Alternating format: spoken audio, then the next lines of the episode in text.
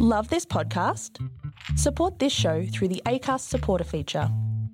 It's up to you how much you give and there's no regular commitment.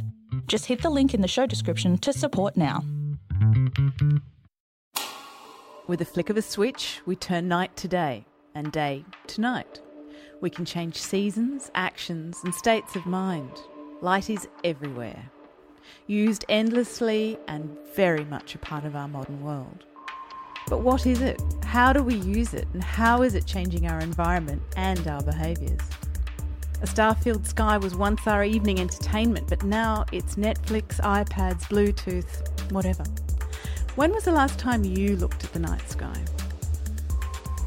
I'm Marnie Og and this is Dark Sky Conversations, the podcast that brings people and science together to shed light.